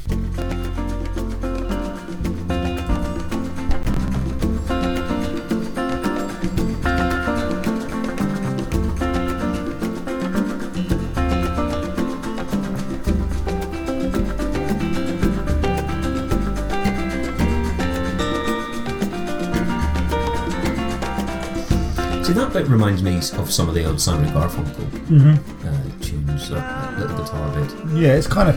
Yeah, it- it's, it's kind of. it- It's almost. It's almost folky, isn't it? Almost, yeah, Yeah. bef- before the rest of the rhythm of the Saints sound comes into it, yeah, I think Yeah. Mm-hmm. it starts off like a late '60s Simon and Garfunkel tune. Yeah. There's not a great deal in this one musically that grabs me. No, I, I, again, I think this is a bit dull. At the same time, I don't. I think it sits quite nicely on the record. Yeah. You know, I mean, I'm not of the opinion that every song on an album needs to stand out. I think you can have. I I think sometimes a, a little bit of padding on an album in the right place actually makes the whole journey Mm. Okay. a little bit better. Right. Which I think, which is which is a weird thing to say almost, but you do sometimes want a little palate cleanser on a record Okay. if you're listening to the whole thing. Uh, and, and and I I guess that is maybe, and that's something that you know I don't want to get lost in with the way because obviously we do these records track by track. Yeah. and that doesn't necessarily always tell the, the story. No, and we have we've said before maybe we should just spend very little time on the ones that are obvious album tracks. exactly. And this is, I'd say, it's, it's along those lines. Well, But, I, well, yeah, I think lyrically it's, it's worth a comment though. oh no, and this was another single. Was it? This was this was tr- single number three released in the UK. See, I- I don't I don't even think it charted. I, I see. I mean, I think that what we can see from here uh, is the choices have been made about what has the least rough edges. Right? Yes. Because that that seems to be what Sure, they've, they've yeah. gone with here. Yeah. Um, so I mean, l- what I think's interesting in this is you know we talked talked a bit about kind of whole white savior kind Yes. of privilege thing, and that's lyrically what this is about. Absolutely. And you can very much approach this from two ways because if, if you make your mind up that that's what he's being, then this whole song is total white savior. Okay. I don't know. But if you take it from the other perspective and give the benefit of the doubt on it, it's a really pleasingly self kind of uh, Self-aware. self-aware thing where he's got the perspective and he's Hmm. like kind of actually going like this is what we're doing and I'm aware of this and and Yeah. being careful around you know what what that is. You know, and there's there's all kinds of arguments people make. You know, musicians are musicians, and music is a you know is a universal language. So you go and you expose these different things that happen around the world. You give the exp- I mean, you know, without Paul Simon, would Ladysmith ba- Band Bars or Rebecca Baked Beans advert? I don't know. No, they certainly would not. You know, I mean, Absolutely that's, you know, I- I think that would have been a loss to the British public. It'd have been lost to Heinz. yeah, indeed.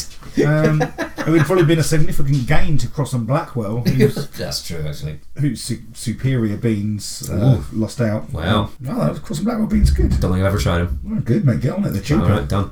You've, you've, Yeah. you've persuaded me. I bet you buy. I bet you buy own brand beans. over Fucking there. right, mate. It's What's beans. wrong with you? Beans. So, yeah, that, that's not. Oh my god. Anyway, right. So yeah, I, I mean, I think you know, I think it's interesting that, that he's addressed it. I think it's. I'm glad that he that he has. Right. Yes.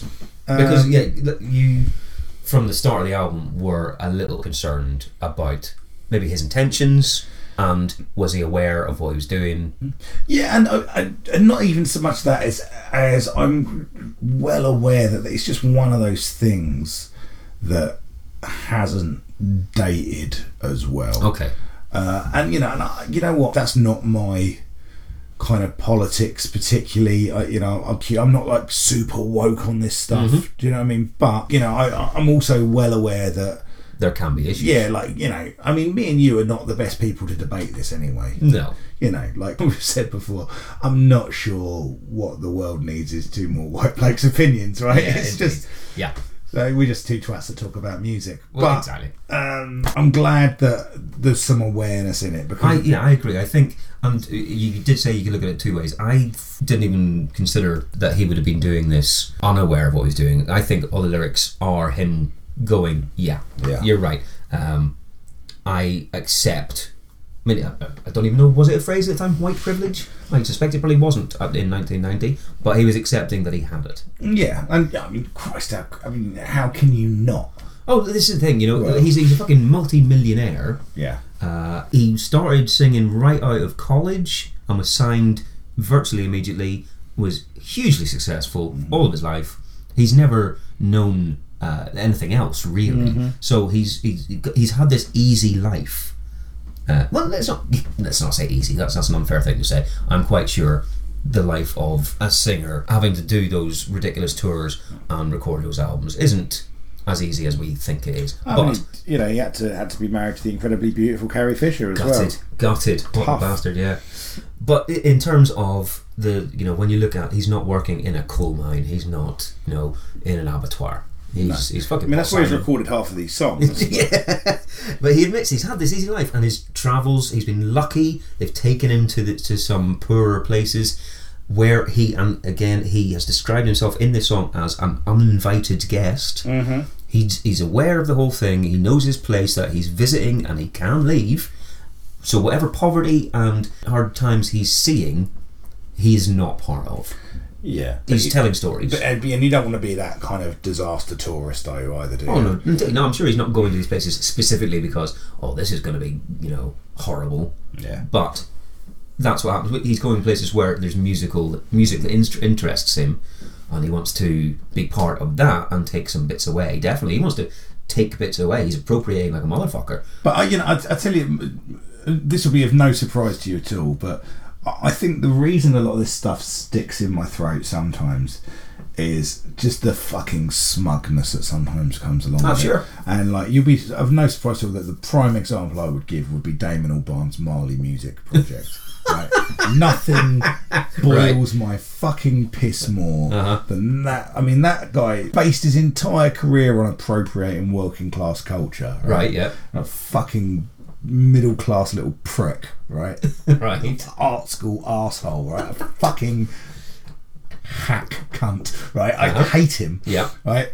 And that whole kind of oh yeah, well how can you even uh, how can you even have a party if you're not inviting these people to the party? Fuck off! Ah, fuck off, Damon Albarn. I hate you. Uh-huh. Ah, I, ca- I can't even. Do you know what? I can't even put together a cohesive, funny argument for the podcast because I just fucking hate that. You cunt really so do. much. You really do. Anyway, I look forward to reviewing the Blur albums that we've got to do in a few a years. couple indeed. Blur fans, you'll look forward to those. We'll have to have an extra swear warning on those. I oh, believe. mate, I, I mean, you might have to get a guest in for those. Nah. So I might just explode. Anyway, right. So look, that is Okay, so there's, that's the middle section of the album, really. yeah. So not as strong as No. not as strong as the first one. I No. would say that's a a one and a half out of four for me. Oh, I didn't like any of them. Okay, Um, uh, I, I think uh, she moves on. It's a good song. Well, I- I'd say one of my favourites on the record. right, okay, yeah, it didn't do it for me. Okay, fair Okay, enough. there you go. That, that's the middle bit of the album. Done. Settle it with a fight. Yeah, fine, yeah. Cockfight, Cockfight. you heard. Put it away. Where did you even get a chicken from? Hey! Um, But yeah, let's take let's take a break from the album again. And Um, we'll look at the top ten singles of this week.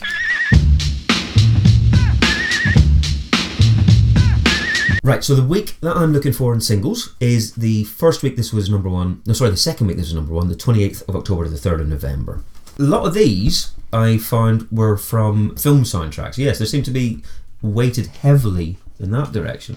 For example, number 10 is Bobby Vinton's Blue Velvet. okay. Uh, which Had I think that last week, didn't we? yeah, well, exactly. So that's on its way out of the ten.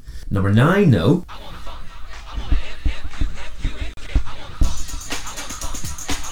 F F U F U N K. I want to funk.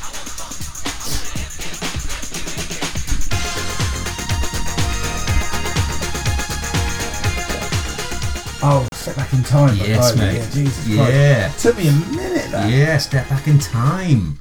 I think that's one of her better songs. I really do. Well, I do as well. I mean, because obviously a few weeks ago we had uh, "Better the Devil You Know," so Indeed. this is this is her hitting that kind of disco diva Yeah, that's period true. where she's yeah she's kind of yeah banging out those disco hits, starting to you know kind of hit the hot pants face. Yeah, she's.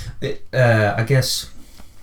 I mean, the word is not matured from. I should be so lucky because this isn't a grown-up record, but No. there's a progression.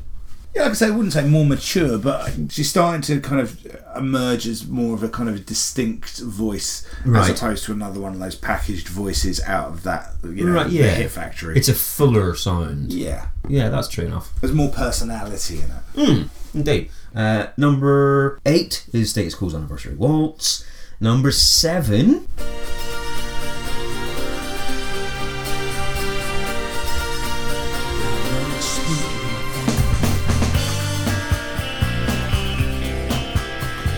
Oh, um.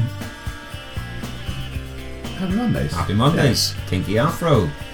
Yeah, this was the other big song. You know, Step On kind of broke them through into Yeah. the, the public consciousness, and then they followed up with Kinky Afro. Oh, I love this song, man. Absolutely love this And to song. be honest, this is probably for me a better single than Step On. Yeah, Step me On too. is well, maybe it's just overplayed. I'm not sure, but Kinky Afro's got more of a a swagger to it. I do think i- if you look at Happy Mondays in an objective way, they're fucking dreadful. Oh, of course You they are. Absolute awfulness. I mean, they're no black grape. God, we're gonna have to do that album. I think you know. I think Black that Rain was number I think one? it was number one. Man, to be fair, I mean, I probably know that one quite well because we were working at HMV when it came That's out, true, yeah. and they did play that album Yeah. a bit in there. But i- if you look at Sean Ryder as uh, a vocalist, terrible, can't sing. Lyricist, nonsense. You look at Bez, Yeah. yeah. whatever. He's he's there. He's but he's doing nothing else. Musician wise, there is some skill, but they're not exactly uh, you know top of their game. No. But they can occasionally write a very good tune, and that's what matters. And know exactly it. though. So you know, like if you can play a bit and you're off your heads and you can find a, something to dance to and you can Yeah. reproduce that, eh, it's probably going to be all right. Indeed, that's all you need. Uh, next one then, number six.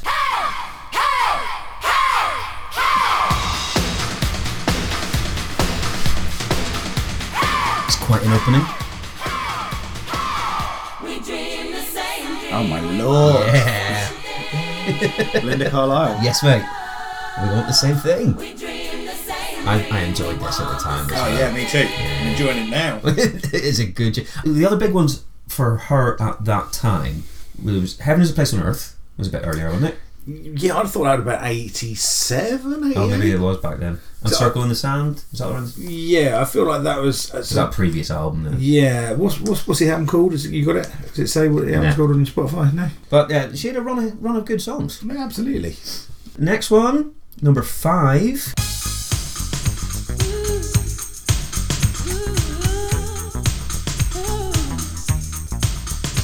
I'm pretty sure I didn't like this at the time,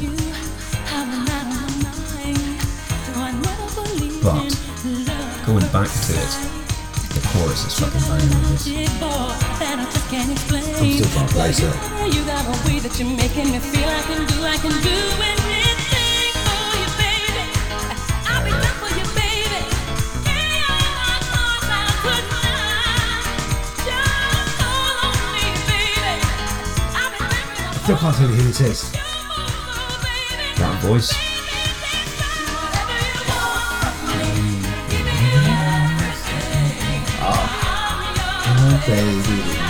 Yes, fucking it was It's really English, fuck thing, me. mate. Yeah. That took me far too long. Yeah, but this, this is obviously the production on it isn't that uh, Whitney thing we're, we're kind of used to. There's the, that real uh, bad '90s house production on this Yeah. uh, because that's what was big in the charts at the time. But yeah, that her voice is brilliant, and I think that's a fantastic chorus. Oh, it's a great chorus, yeah. Yeah, I mean, I, really I, I, big. Hmm. I, I didn't know what the fuck it was for so long there. The intro bit is like, okay, this sounds like a lot of other stuff, but yeah, once it gets in there, Yeah, uh, yeah, absolutely. quality. amazing, amazing big chorus. top of the quality. Uh, number four is uh, Maria McKay's "Show Me Heaven." Ah, amazing. Yeah, which we, we had last Amazing. week. Just brilliant. Amazing. But this is where you know, like I'm thinking, oh, we've had a few of these from film soundtracks because Blue Blue Velvet back Yeah. to start. That's a, a soundtrack. Then we've got Show Me Heaven, Yeah. and then number three Okay. is a re-release. It's the 1990 release. Take my breath away. Yeah, it's, it, it was called "Take My Breath Away" in 1990. Well, I mean, I mean, I wonder because obviously, Days of Thunder is out, Yep, and Days of Thunder is doing big business. yep. And maybe it's just like, okay, well, let's get this out. I again. think you might be right because Yeah. you, exactly they got Maria McKee is riding high in the charts, so they there, there's presumably some collective Yeah. recollection of I, that I- song. I as mean, well. Days of Thunder is basically Top Gun but in like the Goodness of NASCAR. cars, yeah. Uh, bonus point if you can remember what uh, Tom Cruise's character was called in that film. What in Days of Thunder? Yeah. You're fucking joking me. Cole Trickle. Gee, How do you know that? 'Cause I'm- Cole Trickle. Google it, motherfucker. No, no, I'm sure Guarantee you're I'm right. But How the hell do you know that? Uh, just Christ. mate, because I know shit like that. Right, yeah, true and I enough. can't remember the things I'm supposed to, to know. Yeah. Uh, but there there you go. So again, that's a one off a film. And then number two we had last week is the beautiful South, a little time. Number one, and I remember this coming. out, This is probably my first exposure to this one. Unchained Melody. Yeah, So presumably this was I around. did, this is from Ghost. Yeah, Yeah, so th this was when Ghost was released, yeah. So yeah, and this was fucking massive. Yeah. This went. and This was number one for ages when it came out as well. I mean, you know, I mean, it's, I mean, this version's okay, but obviously the definitive version was done later by Robson and Oh Jerome. I tell you, we've got to do two of their albums. No, we're not doing those records. The two. We're not albums. Oh, doing them, Christo. It's like, I'm not. I'm not do- Like, okay, like if you're, shocking. if you're if we get fifty tweets. Oh no. right, saying that we have to do the Robson Green records, then Yeah. Uh-huh. I'll do them. Okay, and I'm fair, and I know how many Twitter followers we No, got. yeah, that's so I'm not- pretty unlikely. confident that's not going to fucking happen. Yeah, there's two of them, uh, both Yeah, yeah. Christmas time, so one each year. No, and like, I'm not doing them, man. No. I, look, I mean, all I'll say is that Matey has at least redeemed himself by being badass cool in Game of Thrones. That is very true. Yes, but there you go. There's your top ten. Uh, then other singles that were released in this period, Mm-hmm. uh, ones that peaked in the charts but never got really high. Lush, Sweetness and Light. Okay. Mm-hmm. Right, peaked at number forty-seven this week, and this is this was the, my first uh, exposure to Lush as well. Mm-hmm. And this, in my mind, is what I think Lush are. Right. You know, whenever they did their 94, 95 stuff, which was a lot more straight, uh, straightforward guitar indie band. Mm-hmm. That's not how I think of us. I think of us like this, this beautiful, swirling, if, if- if- all those fucking terrible adjectives that the enemy would have used. I think fit beautiful in this. I mean, it is a lush soundscape. Yeah. I think that's absolutely lovely. That is nice. That's It's, really good- it's great. really good stuff. Uh, so I peaked at 47. Peaking at number 53 this week. nice. Yes, mate. Your mother's got gold nipples. How did you know? Run for your life by the night. Run for your life. life. Yeah, man. Bit of What your PE. mind to blow your dome. Can't do nothing for you. One of the, the rare flavour, one where they let Flav have the the, the full I think microphone they kind of let him have one on each track, didn't he? on one on each album. I'm lamping, lamping. Cold, Start cold with cold house. lamping. Yeah. Took the Jeep upstate. Cold camping. Brilliant. Fucking great, man. Well, you know, Bizarre. I love. I mean, I. I, I mean, Flavor Flav's. Fu- uh, he's. I mean, he's awful, isn't he? But Yes. I love him. Oh no, yeah, he adds to Public Enemy. He's like Salacious Crumb to Chuck D's Jabba the Hutt. that's, that's a terrible analogy. but- Amazing. Uh, the only other ones, uh, I'm, I'm not going to bother playing these. Well, one I'm definitely not going to bother playing because you'll hit me. Is Blur's "She's So High," which is that, that was their very very first single, I think, and doesn't sound like the Blur you hate. Do you know what? Right, the misnomer is that I hate all Blur songs. Oh right, no. I don't. I, there are there are Blur songs that I am forced. Like, there are songs with Damon Albarn on them that I am forced to like. Uh-huh. I just hate Damon Albarn. Oh, I see. Okay. Well, "She's So High" I think was a great tune. Yeah, and I and and the, but I particularly but that park life era Hmm. of super kind of do you know what I mean like like like double Jamie Oliver Mockney Yeah. like fucking Ni- like, worse than Nigel Kent all that shit that tracksuit shit go fuck yourself Mm-hmm. Right. I hate it uh, That's I what can't about do you. this again No, no, no. sorry Totally fine. Uh, the other one, uh, peaking at number eighty-one, is Massive Attack's "Daydreaming." wow okay Yeah, it's very nice. Um, uh, for some reason, I thought that got higher than 81. I thought I remembered that being in a chart in the top 40, but I could well be wrong. again, we've got the formation of clouds for what is to come. You know, Mm-hmm. Blur's first single. Yep. Blur are going to start dominating the charts along with Yeah. the rest of that Britpop stuff in a few years' time. We've got Massive Attack coming through, uh, going to be huge very shortly. Yeah. You know, you know the whole kind of uh, like lush and that Mm-hmm. The indie kind of scene shoegazy bit. all kind of builds to the, the crescendo of Britpop and indie music Mm. turning into whatever that was. Right, sure, but th- th- there's some lovely seeds being planted. Absolutely, Yeah. you know, absolutely. Um, But let's go back into Paul Simon's Rhythm of the Saints. We've got three tracks left. We'll finish this one off.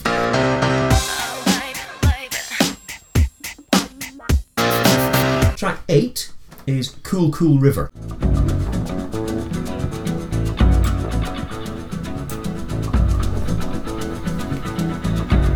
you see, uh, funny we were talking about soundtracks there. Uh-huh. This sounds very soundtracky to me. Oh, you think? Yeah, this sounds this sounds very different. This sounds like kind of if you have this on an episode of Miami Vice or like a Brian De Palma movie. Oh, okay. Okay, yeah. Quite a funky guitar, It's in 9 8 time.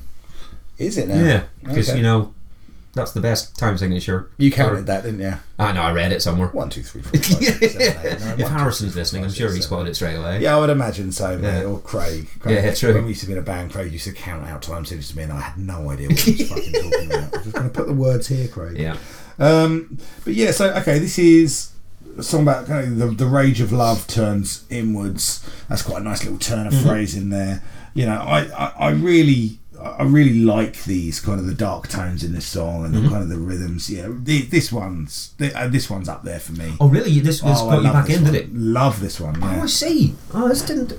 Right. I I liked the message in it because the message I got was it's a man caught up in the rat race who can't relax or enjoy life Hmm. because there's just constant pressure from all sides, and the the music fits that. Hmm. It's that very. It's just constant. dun- dun- dun- dun- dun- dun- dun- dun- dun. There's always something going on, and the cool cool river is a metaphor for an inner peace that you'd want. That's your goal. Sure, yeah. But it's he's hard. It can find it hard to to get there. That's Yeah. that you strive for it. You but you to do so you have to work and work and work and work to be able to be able to relax. See, I, I, what I like about this is I like the oppressiveness of uh, of, uh, of of how this song sounds like tonally. Mm-hmm. Uh, as you say, they've got those kind of the rhythms in there, like kind of backing it up. It's kind of a, it- it- like you say, it is quite of an oppressive feel Sure. within it. But then you've got Paul Simon's lyric kind of just cutting through it, Mm. riding that rhythm in a really nice way, riding the rhythm. Eh, Can you believe I'm yeah. saying that? But I, yeah, But you but- know, it's like 'cause- well, I suppose it's, uh, he's using his voice as an instrument. Yeah, exactly. I'm really, you know, a big fan of a percussive voice. Right. I, I do have a big soft spot for certain bits of prog, and it's always that kind of translatey kind of percussive voice Yeah. in Oh, and amongst a weird time signature. okay. King Crimson, Tool, that kind of stuff. Mm-hmm. Sure. I, I, that I re- you know, a lot of the stuff that Stephen Wilson does as well. Right. Really big into that kind of sound. So this this one to me was was reminiscent of some of those things. I see. I thought this one sounded, if anything, it sounded a little bit out of place because it doesn't have the same. th- This sounds a lot more of an American song to me. Okay, Thi- right. This, sounds a lot more like um, those instruments are bending towards. Uh, what a Western inverted commas yeah, sound. I guess so. Yeah. Okay, yeah. Rather than the other aspects that uh, run throughout the rest of the album. Exactly. Uh, Right, sure. And but, but I don't. But I don't think it's. uh, I, I don't think that's necessarily a negative. No, well, On why? No, totally. He's got. He's a brilliant songwriter, and so if that's what the ro- song he wants to write, go for it. I it, to me, I think it's. I think it's okay. Uh, and this, I didn't get the same reaction to his voice that you have. I think that the lyrics are quite interesting. I like. Uh, there's a bit more about religion in this one, where he's saying that prayers will help with the the pressure that we all feel, and there's a spirituality that has been lost to uh, society and humans, and we've gone towards a worship of money and this sort of Yeah. commerciality stuff. And he sees that if we returned to a, s- a spiritual side, everyone would be happier. That's Yeah. like your cool, cool river, you know. I, I, so uh, lyrically, I think it's interesting. There's a message there, but it, it didn't do much for me, me musically. Ah, see, I, I really like this one. Love this Okay. one. Love this All one. right, I'm like, nah, whatever. Okay. Uh, should we do number nine then? Track nine, Spirit Voices. Mm-hmm. Spirit voices. Yeah.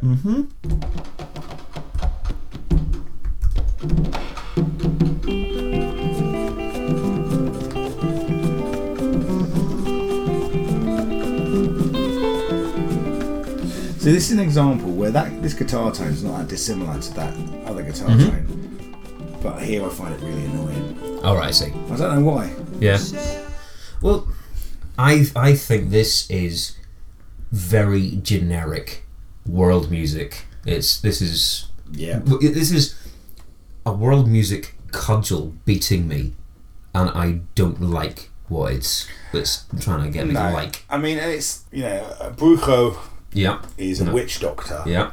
Okay. Glad So you said this- it like that. Yeah. Oh, Get the cunt off. I'm gonna fucking. I'm gonna hate this podcast. right. yes. So he, A he- he- Brujo is a witch doctor, mate. Hey. so he visits this witch doctor. As basically, this is about this. This he, he, he drinks his herbs. He gets mashed. Yeah. It's a, it's this is a classic fucking spiritual. I found myself ayahuasca. I don't care about your Yeah. story, mate. Mate, you just went and got fucked up. Just mate, do what everybody else does and sniff some glue behind the flare. you know. I mean, you can find yourself there and you get to go on the waltzer at the same time. won't See, you? everyone wins. Exactly. Yeah. Everyone wins. Uh, Well, mainly the people who wins are the uh, the guys who are running the fair. The carnies, yeah, true. yeah, yeah, the Carneys. oh, look, Mark Carney. Yeah, he's the one that did best out of that family, isn't he? Jesus Christ. Went on to uh, uh, be the uh, governor of the Bank of England. Just please, no. All of his brothers ran coconut Stop It, shies. stop it. God. there was me thinking that my Carney West would be a terrible fucking cunt. Oh, mate. Anyway, But this, yeah, this is uh, as generic as it gets for me on this. I have no interest in this sound. I have no interest in this yeah. I sound. mean, I I don't, I don't mind that little kind of foreign language bit. I think that that no, that's that, that's fine. pleasing to the ear but this is Right. not one of my favorite ones i don't love the guitar tone No. i think the story that that is a story i don't need to hear i don't mate that this is but tell you what this song is this is someone's gap year Exactly. It Yeah. really is. and that's what it's Yeah. Mm. mate okay, oh oh, you did oh, you did what oh, you, oh oh, and you got dreadlocks did you okay well done mate well Yeah. done Oh, and you didn't wash for six months. Oh, okay. And, and, and how, how did you afford all of that? Oh, your dad's a banker. Brilliant. Mm. Okay. So, yeah, no, don't give a shit about this song. Um, not one of But, my uh, favourites on here. Weirdly, you just mentioned them. Uh, on guitar synthesizer is Adrian Bellew from King Crimson.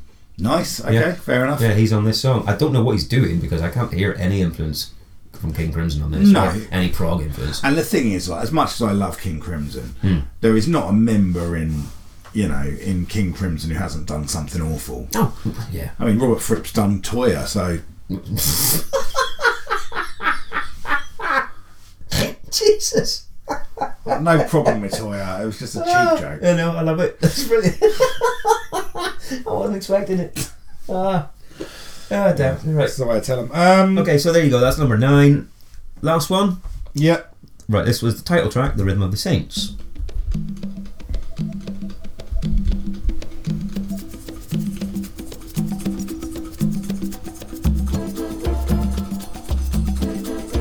Enjoying that bit of percussion. Oh, yeah?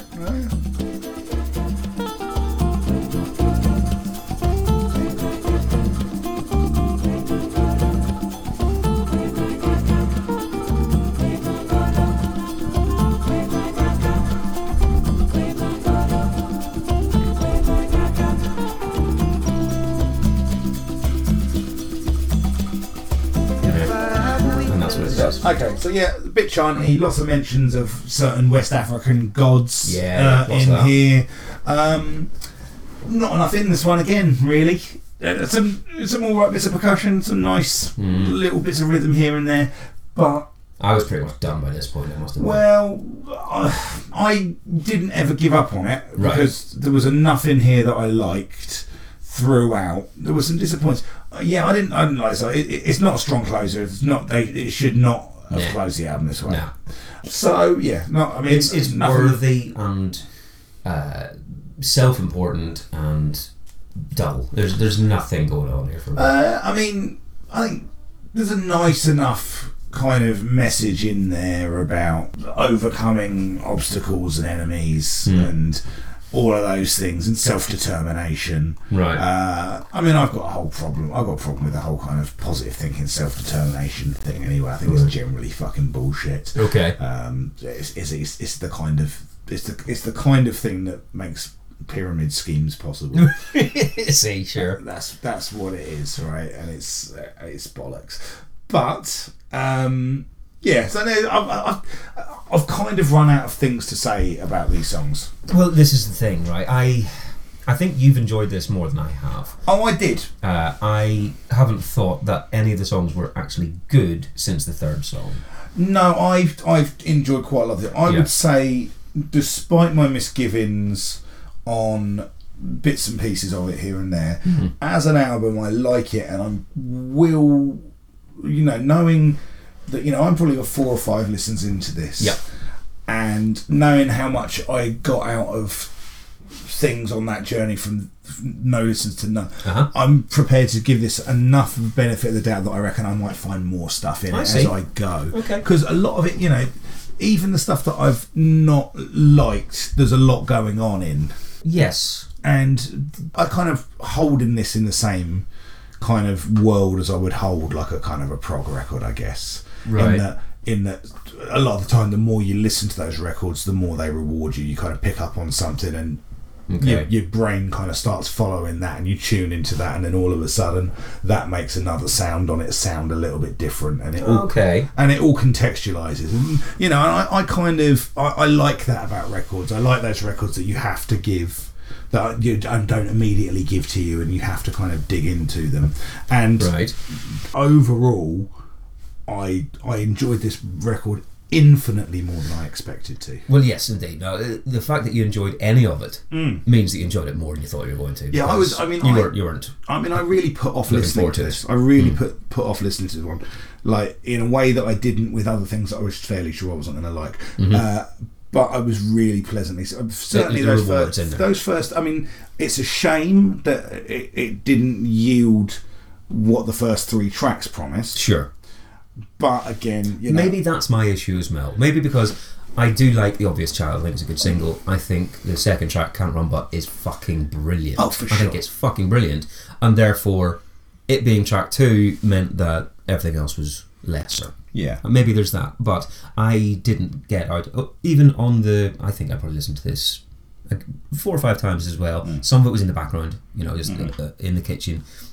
But I didn't get any more out of it with each time. Okay. Well, I as I say, I'm I'm gonna I'm gonna keep on with this. I'm gonna go Okay. back to it from time to time and, and check it out. Cool. Um, you know, I, I went into this thinking this is a record that isn't going to be for me at all, Sure. uh, and came out pleasantly surprised. That's you know. That, Well, that's all you can ask for, Rich. And Brilliant. you know, for, for me, this is exactly why. You know, I mean, I say this is exactly why we do the podcast. For the for the most part, the reason we do this podcast is to listen to New Kids on the Block albums and take the piss. Yeah, out of true. them. But actually, this is one of those things.